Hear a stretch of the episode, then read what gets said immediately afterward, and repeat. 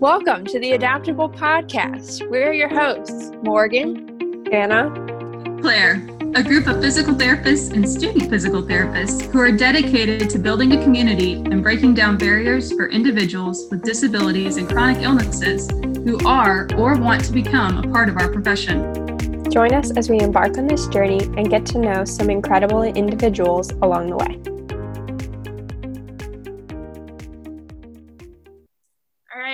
Welcome back to another episode of the Adaptable Podcast.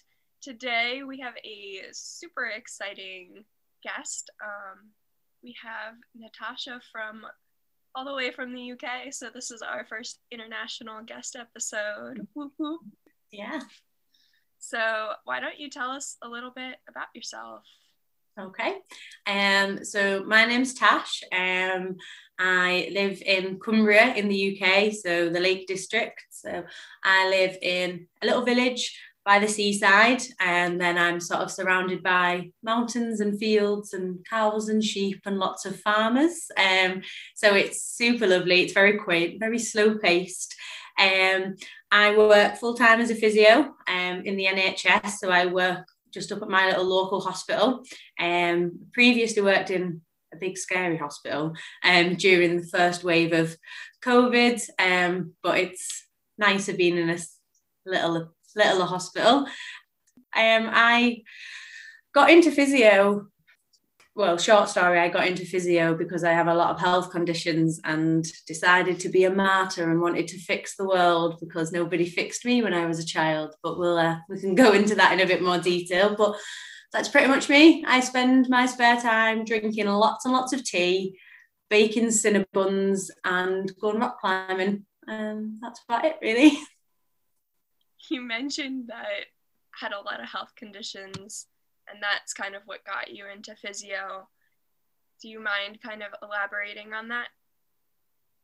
Uh, yeah, sure. So I was, it sort of all started when I was, well, when I was born. I was born premature, and then growing up, I was clumsy as a toddler. I was always falling over. Uh, it took me a while to start walking, and then when I learned how to run, I was such a hazard because I would just run in funny directions and fall over a lot. And nobody really knew why. And it didn't really get looked into because of I was fine. Um, as I got a little bit older, I got really interested in gymnastics. So I used to watch it with my grandma on the TV. Um, and one of my other grandparents bought us a trampoline and well, terrifying now, but I like taught myself how to do somersaults and backflips. I used to practice on like jumping on and off the garden wall. Um, and how my parents allowed me to practice doing somersaults off a, off a garden wall onto a trampoline, I do not know. But they obviously weren't concerned because I was obviously doing them okay. Um, and then sort of, yeah, got into gymnastics and got scouted for um, sort of the, the cl- a club in Cumbria up in North Cumbria. And I started going there. And my dream had always been uh, to be an Olympian. So whenever I'd started watching the Olympics with my grandma or gymnastics on telly, um, that was sort of what my dream was. Um, but through the course of me pursuing gymnastics, I used to just hurt myself all the time. I would just sprain my ankles constantly. I would always whenever I would land from tumbles, like my legs would give way and I would fall and scream. Um, I, you know, got like ankle braces, I was given knee braces and was just on crutches all the time. And sort of trying to get things looked into. Um, there's a lot of health inequalities, um, sort of geographically as well as internationally, which I'm sure you'd be aware of. So, in because of where I live in like a little village, like in the mountains. Um, there isn't that much in terms of specialist sort of healthcare. Um, so and my parents would take, I would go to A&E quite a lot, or they would take me to different people, um, and everyone would just be like, we don't know what's wrong with her, or there's nothing wrong with her. Um, or if I was limping and I couldn't put weight down through my ankle because I was like screaming in pain, um, you know, they would do scans and be like, there's nothing wrong with her ankle, she should be walking. Um, things got really quite complicated then. So uh, there was a lot of trauma I went through as a child for that reason, because to me, all of my symptoms were always very real. Um, I was always in pain and I was always hurting myself and I didn't know why. Um, and nobody really picked up on it. I was sort of told when I was about 11 or 12 um, that if I con- like, continued in my pursuit of you know gymnastics that I would probably put myself in a wheelchair um, in pursuit of that um, and at sort of age 11 I was I was at the right sort of level and the right sort of age that you know if I really committed to it there was the potential that it could have happened for me um, but it was around about sort of between that like age 11 and the next couple of years um, my health ended up deteriorating quite significantly to the fact that I had to quit gymnastics um, and I did a number of other sports as well for like at county level. Um, so I did like karate and athletics and football and everything.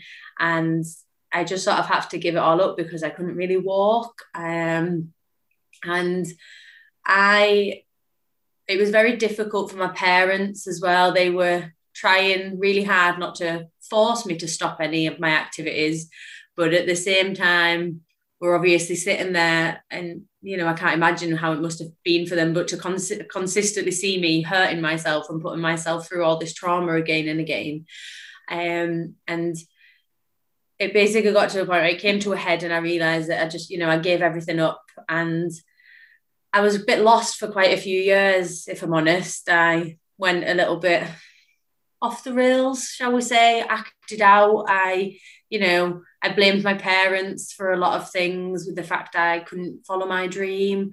I was angry, you know, at every healthcare professional I'd ever came across because no one had ever helped me and no one had ever looked after me. And I, well, I was just quite angry. Um, but then sort of working my way through all of that, I realized that, you know, being angry at the world's never going to get me anywhere. I'm not going to change anything or make anybody's life any better by just staying angry.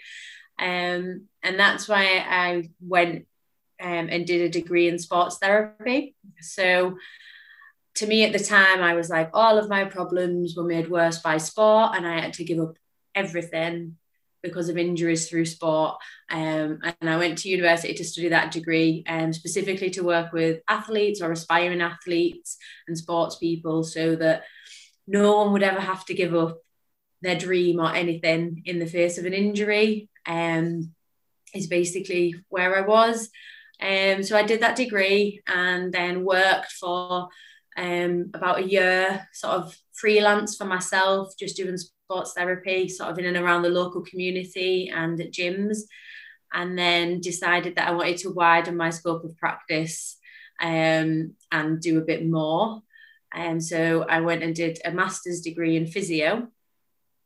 And between doing my first degree and going on to my master's, um, I had a couple of absolutely outstanding lecturers um, that sort of when they seen me and they sort of seen what my posture was like, were like, this isn't normal. Like you shouldn't be in this much pain. Um, I very much would sort of, I had sort of really flat feet and like my knees would twist in. I would be leaning quite far forward and have like really terrible sort of um, proprioception and self awareness and things that if they brought me into midline, I would fall backwards. Um, and I became a bit of a case study at university itself when we were learning how do you do a subjective assessment? How do you do an objective assessment? And you know, we started working out all these things, and it was like, oh, I'm positive on this test, and I'm positive on this special test, and what does all this mean? And um, we basically, between myself and some of my friends, we diagnosed me with hypermobility syndrome, um, but then we were a bit like, no, there's more going on. And we dug deeper and we basically were really confident that I had Ehlers-Danlos. I then went to um, my GP and was like, I want things looked back into again. So when I was 14, I'd withdrew all of my care from local healthcare services because I was still angry at them all. Um, but then five years later, at 19, I was like, we've sussed it out ourselves. This is what it is. I went to see a specialist, a rheumatology consultant. Um, but again, I was told that, you know, that wasn't accurate. Um, that I was, you know, making up all my symptoms, that I didn't have any of these things wrong with me. I was told I was maybe a little bit hypermobile, but there wasn't anything they would do for me. So then that again was a massive setback personally, but was sort of the ignition for me professionally, shall we say, as a physio. And then obviously through my years of study, I basically just worked on myself and I was like, no, these are all these things that are wrong. I'm going to work out how to fix them. And gradually, through the help of, you know, my lecturers and my friends and lots of hard work myself, corrected a lot of things to a point, um, and was, you know, being able just to self manage all my symptoms. And then, sort of last year, I relocated from Liverpool back up to the Lake District where I'm from. So, around the same time that my partner left the Marines and was moving back home, and we were sort of settled um, back in Cumbria. And I'd got a promotion at my local hospital as well into a senior position. And I just started to think, you know, if there was ever a time that anyone's ever going to believe me, you know, it would be now. Um, you know, I'm established in my field as a professional, I'm a senior. I know what I'm talking about. Um, and yeah, so then referred myself back into rheumatology services and met an amazing consultant who I was all but ready to just have an argument with about everything. I had a folder with me that had loads of research journals in it, loads of different things. I had all these different assessment documents from, you know, myself and my friends from over the years, and um, different pictures of sort of like what my posture used to look like, what it's like now, and everything.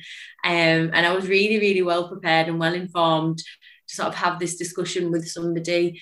Um, and actually, a consultant that I spoke to was locuming, and he's based down south in a big hospital somewhere. And as soon as we started talking, he was just like, Yeah, you're absolutely right. You've got Ehlers-Danlos, you've got this, you've got that, you've got the other. Um, we then went on to talk a little bit more about sort of fibromyalgia as a condition and how, due to a lot of the psychological and emotional trauma I went through over 25 years, how that sort of impacted and exacerbated a lot of my symptoms and yeah, it was a big relief in some ways. It was nice to finally feel like finally be acknowledged, to finally get validation for my symptoms. That's basically it, really. But it's meant that, you know, all the years that I've been working as a physio and things, I've always used my personal experiences to really drive me at work in terms of trying to be the healthcare professional I wished somebody had been for me. So I really try and be an advocate for my patients and I'm just so passionate about helping people regain their independence and things. But it can be extremely hard to do balancing working full time whilst juggling all these health conditions, whilst there's a global pandemic happening as well.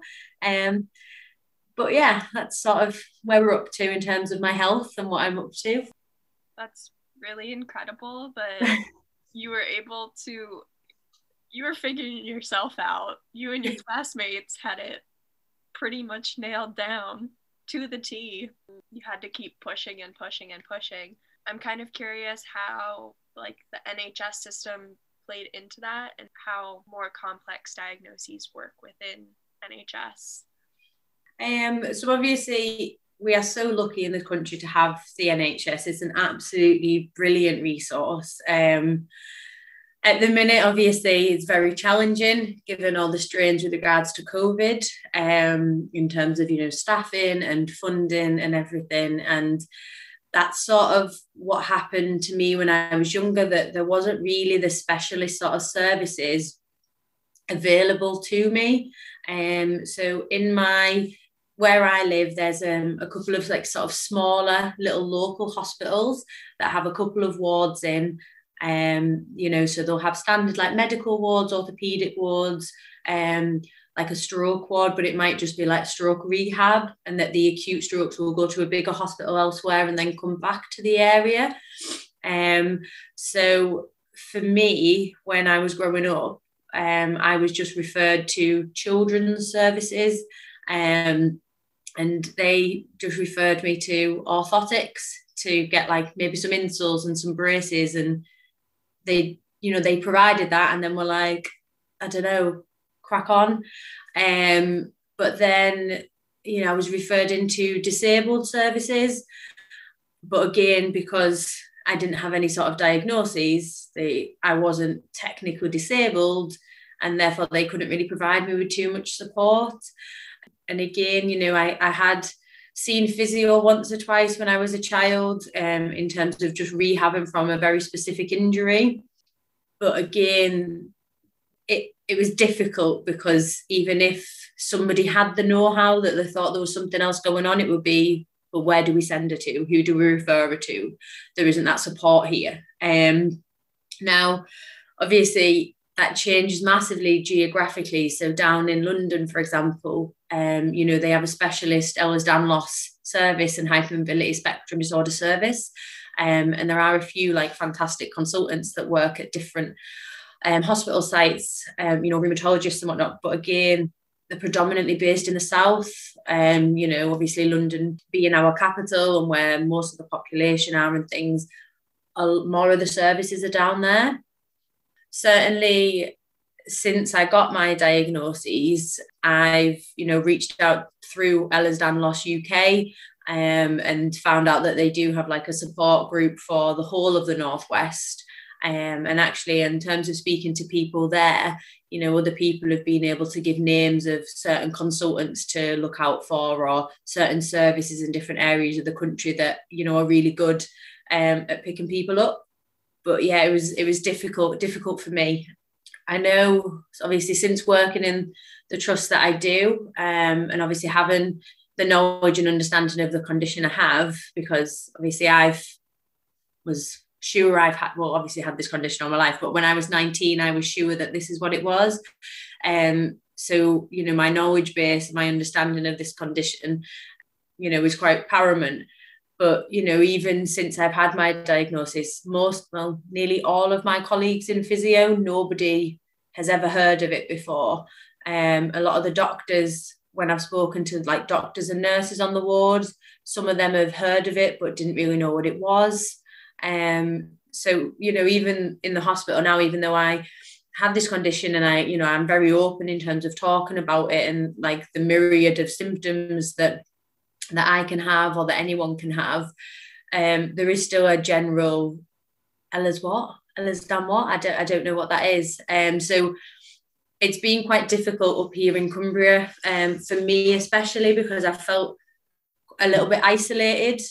But certainly with regards to diagnoses, I know a lot of people it takes a long, long time to get a diagnosis. Um, because people look at isolated problems and they don't look holistically at the whole patient. And people aren't as good at the minute as connecting all the dots. But i think that's because if you connect all the dots you know your differential diagnosis could be absolutely huge of it, and it's easier to give people three or four little different diagnoses than it is to really look into all of that at length um, and find what the root cause is but it's it's getting better. Um, and I'm very privileged that I have some uh, a lot of friends who are junior doctors and student doctors who I've been doing some research with in terms of developing case studies that they're presenting at university um, and at teaching conferences to try and obviously increase the understanding and try and you know try and teach this sort of the next generation of medics how they can do things a little bit differently that might be a little bit better for everyone. Um, so fingers crossed for a little bit of change, really. I really like that like you've been able to work interprofessionally, especially with upcoming medical professionals, those who are in training, because that's where like yes, we can look at the people who are already in the field, but we also need to create a systemic change starting with the training. I kind of want to jump off something earlier about how it was really hard to figure out how to like life and diagnoses and working in the medical field. And I know that's one thing that like our listeners have said, hey, we're really struggling with how do we balance school and or the profession with our health conditions. So, what kind of advice would you give somebody who's maybe struggling with that, or what outlets have you used to manage that? Okay, and um, so I completely agree that it is chaotic. As trying to balance university, you know, studies with work, with anything else. From when I was in university till now, my physical health um, has just been on peaks and troughs. So it's been on a bit of a roller coaster. Um, I I'm really stubborn, really. That's my biggest problem. I don't like being cooped up in the house. So I'm like, well, I want to go outside constantly. And then I always want to exercise. And even if sometimes my body is trying to tell me not to, I'm just like, it's fine, I can totally do it. Um, so in terms of actually juggling everything, I've been a bit a bit naff at it, if I'm honest. I've not always been the best at it. Um, but recently, with regards to sort of COVID and how that's impacted everything at work as well as impacted home life, social life, and everything, I really had to just sort of stop and reflect on how I've lived my life the past few years and how I'm doing it now and how I want to live my life in the future. Um, and sort of, you know, it was quite bullheaded and immature of me to just be like, I can work full time and I can do this and I can do that and I don't need any help. And a lot of that stems from the fact that I didn't really receive a lot of help and support when I was younger with regards to managing my health. So I've built up a I built up a very big brick wall around myself and just wouldn't let anybody help. Um, which over time ended up being quite detrimental to me physically, but also to my mental health. It was even harder to manage because I didn't really know what I was working with. More recently, I've been trying to listen to my body properly and to try and actually acknowledge my own symptoms a little bit more.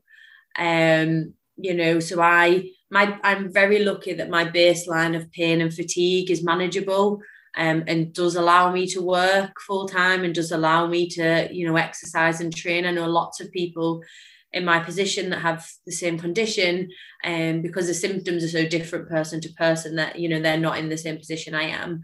Um, but what i've had to try and be much better with is acknowledging that i do have these health conditions and that these will impact me at work. These will impact what i can do in life.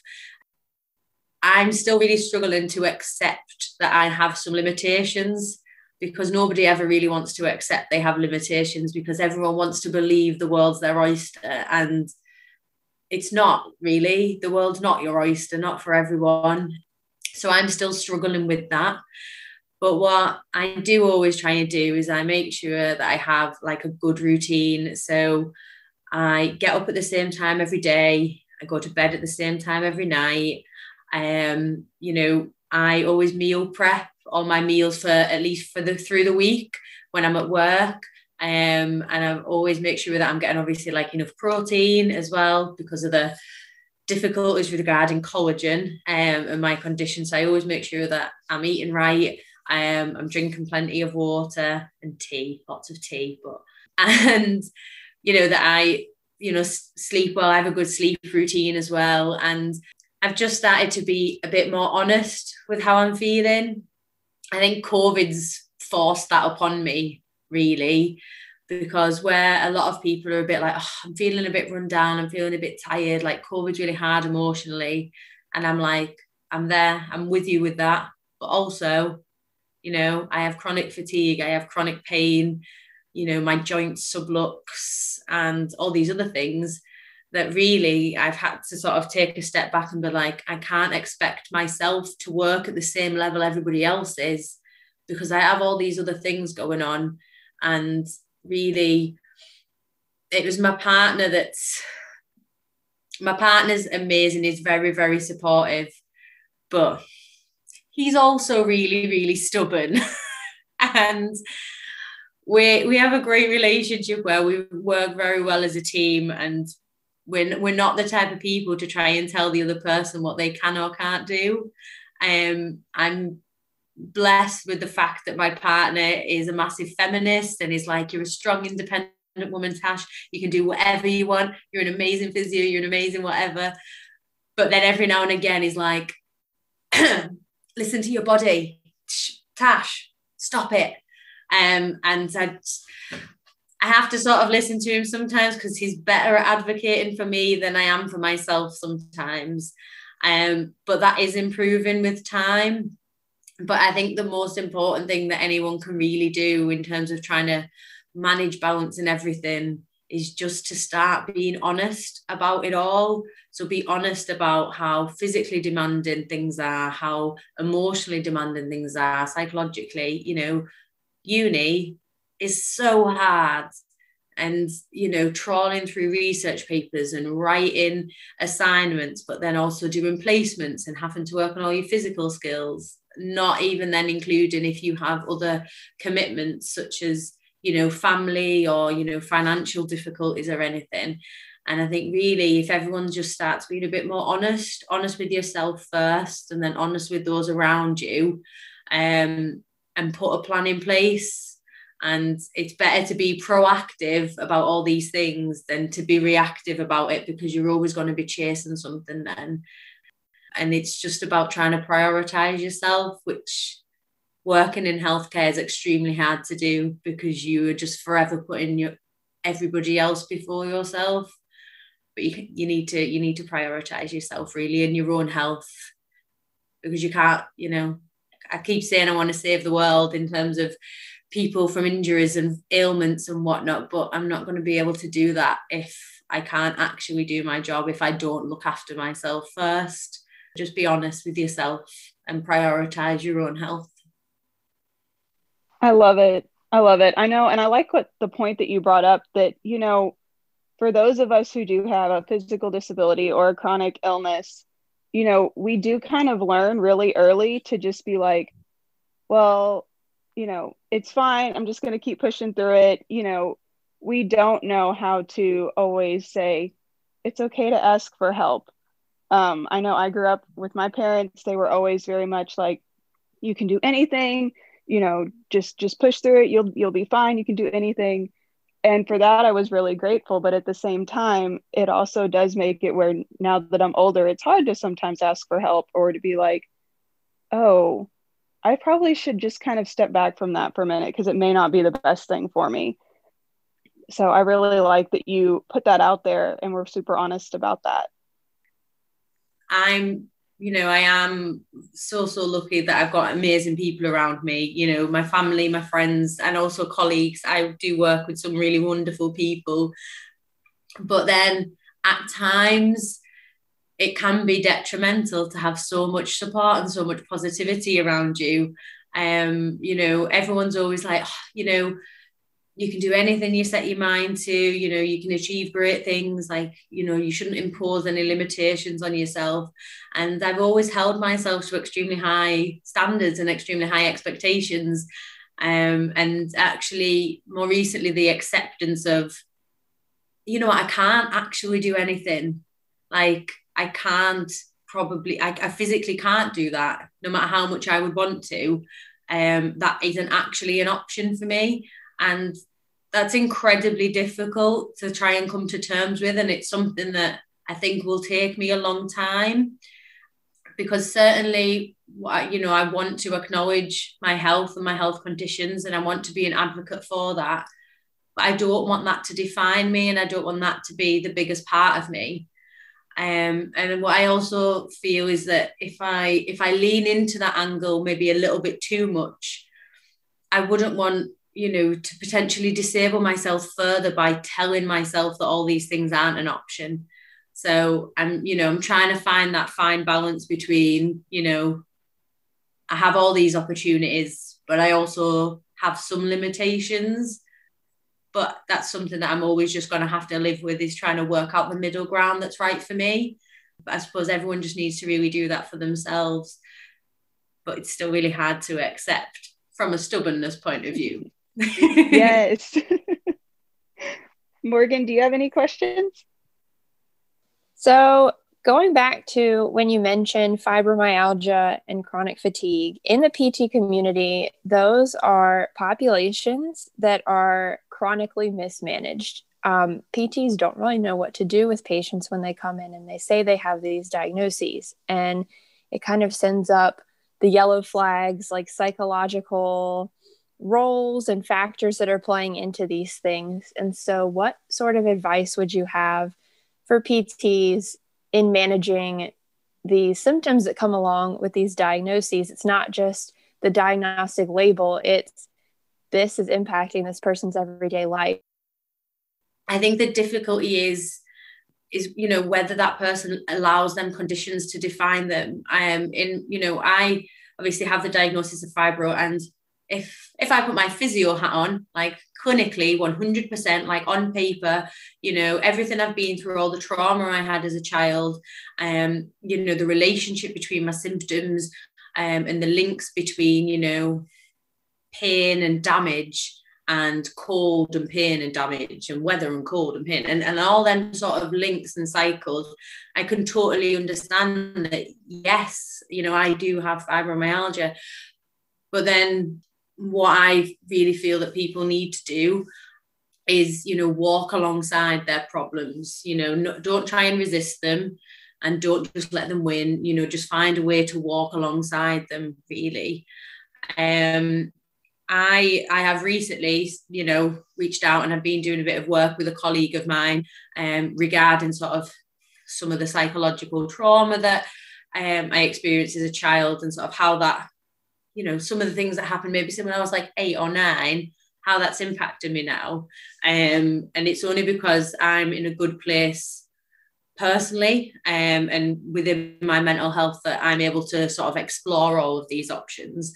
Um, what I would really say is that the best advice I can give anyone is that you need to advocate for self management. Um, far too often, people seek out the support of physios or other clinicians and they seek out passive treatment modalities that they think will just fix everything.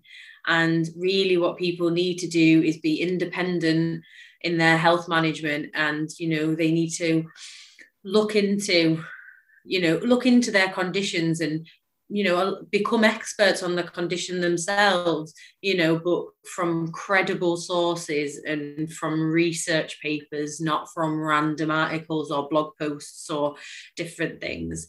Um, and i think really if somebody has a diagnosis of fibromyalgia i think the management needs to be you know multidisciplinary. They need to have input from you know from medical um, personnel regarding that you know, from physiotherapists, but also from psychologists or psychiatrists or other, you know, mental health providers um, and clinicians to look at everything holistically. Um, you know, so the psychologist will be able to work on sort of their thoughts, their feelings, but specifically their processing of things and their way of processing their symptoms and what do their symptoms mean. Um, like you know, I'm constantly telling people that pain does not mean damage. It doesn't. Just because something hurts doesn't mean it's damaged doesn't mean it's a massive problem. And i think that's because if i sat there and thought pain meant damage i would probably wrap myself in bubble wrap and never leave my room and never try and move. And it's just trying to normalize certain symptoms. It's like yes right this is painful but this is normal for me. I haven't hurt myself. This isn't damaging me in any way. How do I live with it? How do I work with it? Um, so I think people really need to be a bit more self aware of themselves and their conditions. Um, I think, you know, because of the psychosocial element of fibromyalgia and other conditions that are similar, you know, you need to address them as well. Yes, you have these physical symptoms, but you know, often they can be manifestations of psychological issues. So you can't purely work on the physical aspect of managing the symptoms if you're not addressing the other element of it as well. Like you said, there is a big stigma around anything that has any sort of psychosocial component to it. And people are so afraid to approach physical therapy from a mental health standpoint and so that that brings up a really glaring hole in our healthcare system um, so that's definitely something that we are going to be trying to push for in the future so thank you yeah i definitely also love that. I know I've been trying to get a lot more into all of the biopsychosocial research, and my program does push it. But at the same time, it's also, you tend to see these like biases creep up about fibromyalgia and chronic pain. I think, um, you know, more recently when I had like a recent flare up of, of a lot of my symptoms, um, you know, the the first thing that anybody kept asking me was, "Oh, did work cause your your flare up? Is it work's fault?" Right?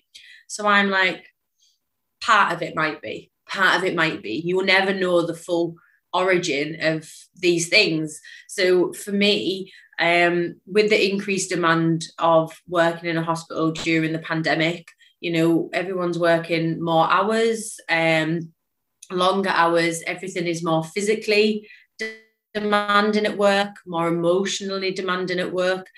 Um, so yeah, so work is really hard. I've been doing a lot more. And you know, the promotion from a previous role to the role I'm in now, you know, I have more responsibility in terms of supervising and delegating and teaching. So that's another aspect. But then it's other things like, you know, I relocated last year in the middle of the year. I moved back up to the lakes, right? Big change. But also, my partner, who's been in the Marines for 10 years, left the Marines in the middle of COVID, moved back home, and me and him moved in together. And we'd never spent more than like, I think, two weeks together before because we were always both away and we were like oh we just live together now. Um, and you know it's looking at things like his transition from military to civilian life. It's you know what's going on with my family. I had grandparents that went into hospital over christmas and it's things like that. And it's like i cannot purely say yes works really hard and it caused my flare up because that's not fair. That's not fair on work. It's you know there's lots of other things that are going on and it's more of a cumulative effect um, and you know rest and recuperation and then you know rehab and prehab on working on some of the physical um, symptoms that came up and some of the difficulties I've been having um, specifically say with one hip. Um, so I've been doing a lot of work on that but then it's also looking at right well I've got these other things going on socially. I need to address them. And hmm you know emotionally I've got some stuff going on. I'm going to address that too. Um, and I think if you try and purely sort of find one root, one root cause for anything, you know, you'll be forever searching. And what you need to do is look at all the different aspects of your life and how all of these different things can interplay into anything really. Um, but again, I think it just comes back down to people being a bit more invested in themselves and being a bit more self-aware um, but often people don't like to do that because they like to try and blame an external factor than really looking at things intrinsically. Um, so if we can try and change that for everyone, maybe that'll help. But um, people don't usually like hearing that they might be part of the problem. No, definitely not.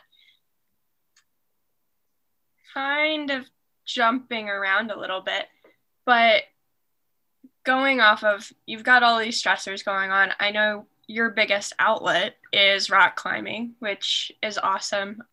I used to rock climb a lot when I was little and do it here and there now.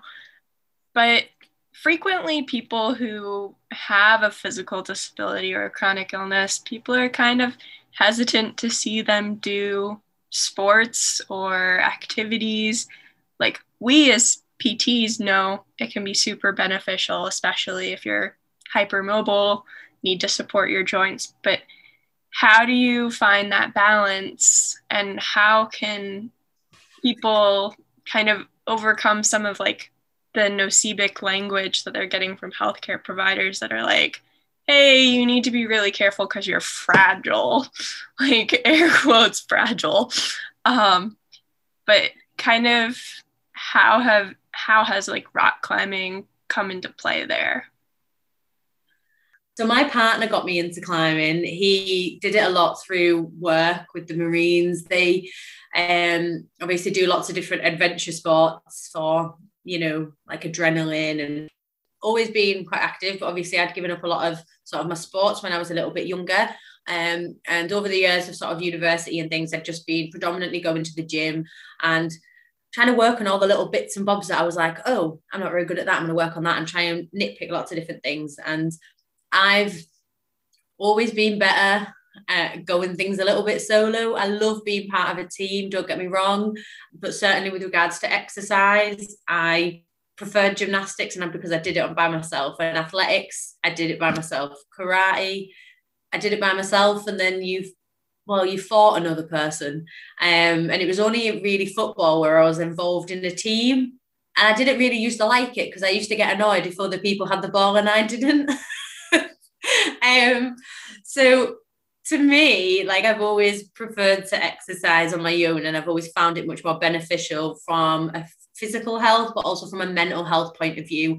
I like taking that time to be by myself and, um, you know, be mindful of where I am and what I'm doing. And it's the fact that I think because for me, the exercise element was so personal to I'm using this to help me overcome all of these little, all of these physical um, challenges. And basically my partner just kept, well, he just kept going rock climbing with like his brother and his friends. And I was like, I want to come, basically. Um, so we went climbing together once. Like one day, we just went indoors um, to our local wall, and um, well, I was bit, I was pretty good at it because I could get my foot up really high. it was probably one of the best things that happened to me. You know, I've mentioned earlier that my partner's been so supportive of everything, and he he has been one of very few people who has never told me I can't do anything a lot of my stubbornness when I was younger came from the fact that people say, "Oh no, you can't do that because of your legs," or "Oh, don't you have something wrong with your knees? You shouldn't do that." Um, and my partner is just like, "Do what you want. You can do that," you know. And the fact that he has always been so supportive of me really helped me overcome any of the sort of anxieties I had with trying. Um, because I was like, well, he, you know, he's so sure I can do this. I should be so sure I can do this. Um, and it has been like a great release for me. Um, so we don't we don't really climb inside a lot, given the fact we live in the Lake District. Um, we climb outside on actual mountains, and um, and it's brilliant, and I love it. And like, but I think you've got to consider why you're wanting to do a certain activity. So, me and my partner, we climb for very different reasons. He loves the technicality of it, you know, the athleticism of it, the problem solving.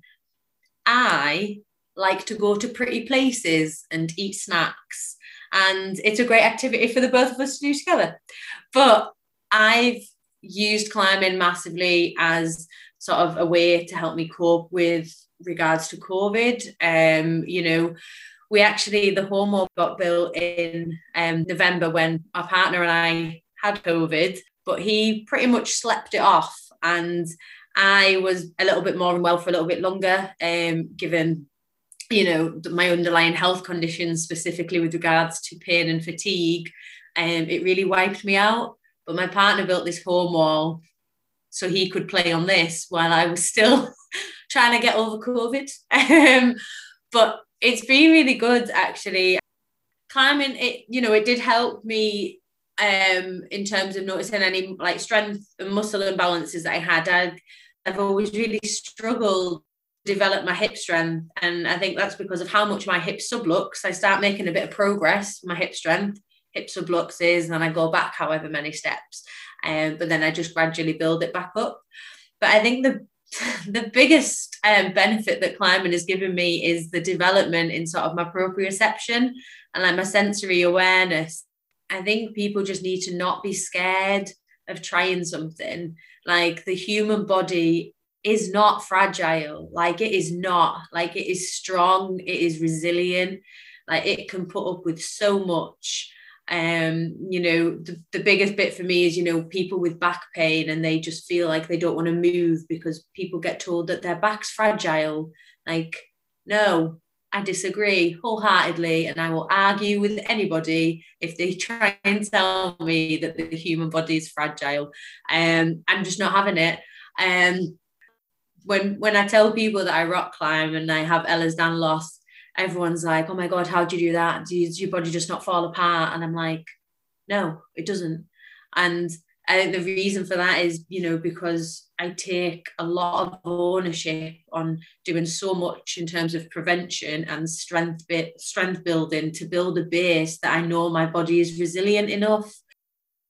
My most recent endeavor is I've just bought some roller skates today. Terrible idea, probably. Terrible. I told you earlier when I was a toddler, I used to fall over a lot um, but when I was probably about 10 or 11, me and my older brother got rollerblades and caused all sorts of terror in our local village. And for weeks and weeks and weeks, it's that I had a dream. I basically had a dream that I was on rollerblades and I haven't shut up about it since. And I've bought some roller rollerblades and you know, I have so many people that are like, you should not rollerblade. Like you have Ehlers-Danlos, like your joint sublux, you fall over, you'll hurt yourself, you'll do this, you'll do that. And that might well happen. It might well, but I really want to rollerblade. So I'm gonna put a helmet on, elbow pads, knee pads, whatever. But I'm gonna try and rollerblade. And it might be that I fall over and I might hurt myself, but also it might be that it works wonders for my balance. It works wonders for my proprioception. It works wonders for my single leg stability. And, you know, falling over every now and again, that's a risk I'm willing to take for the physical health benefits, but also the fact that I'm pretty sure it's going to be really, really fun to have roller skates at 25. really. Um, I think people just need to do that. Just find something that'll be fun and just do it just start roller skating at 25. Why not? I think that's a great point. You brought up so many wonderful things. Our bodies are resilient, um, they're not fragile, especially not backs. Wow. Um, backs are not fragile. And you're never going to know if you can do something if you don't try it. All right, wrapping up here, do you have one last piece of advice to say either a PT or a student who has a chronic illness and disability and is trying to balance physio and their health? Like one last little piece of advice. So the main piece of advice that I would give anyone if they're trying to yeah balance chronic condition or any sort of injury or disability along with studying or working full time is just to be honest with yourself and with those around you about how you feel because it is absolutely not worth like ruining your physical health in the pursuit of something great because you won't get there if you ruin yourself along the way. So put your physical health first, your mental health first, and everything else will fall into place. Beautiful. One last thing I had lied before. Um, if anybody wants to reach out and talk to you, is there a way for them to contact you? Uh, yeah, absolutely. So my Instagram is Tash About the Lakes, which is what I use as my main sort of personal platform. And I share bits about sort of my health and rock climbing on there. Um, I also do have a Twitter, which is Physio Natasha. Um, now that's predominantly physio related things, stuff to do with work. Um, and bits and bobs from that point of view. So people could contact me on either platform about absolutely anything um, even if they just want to say hi, and I will share my cinnamon recipe because it's great.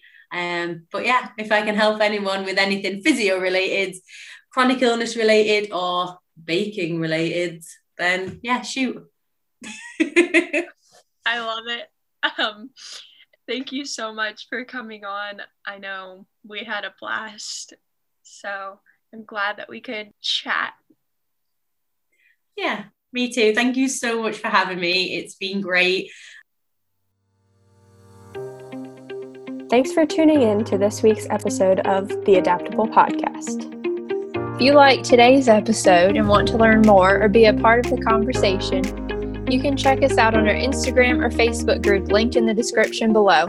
You can also contact us via email at theadaptablepodcast at gmail.com. We'd love to chat with you. Thanks for tuning in, and we look forward to hanging out with you next week.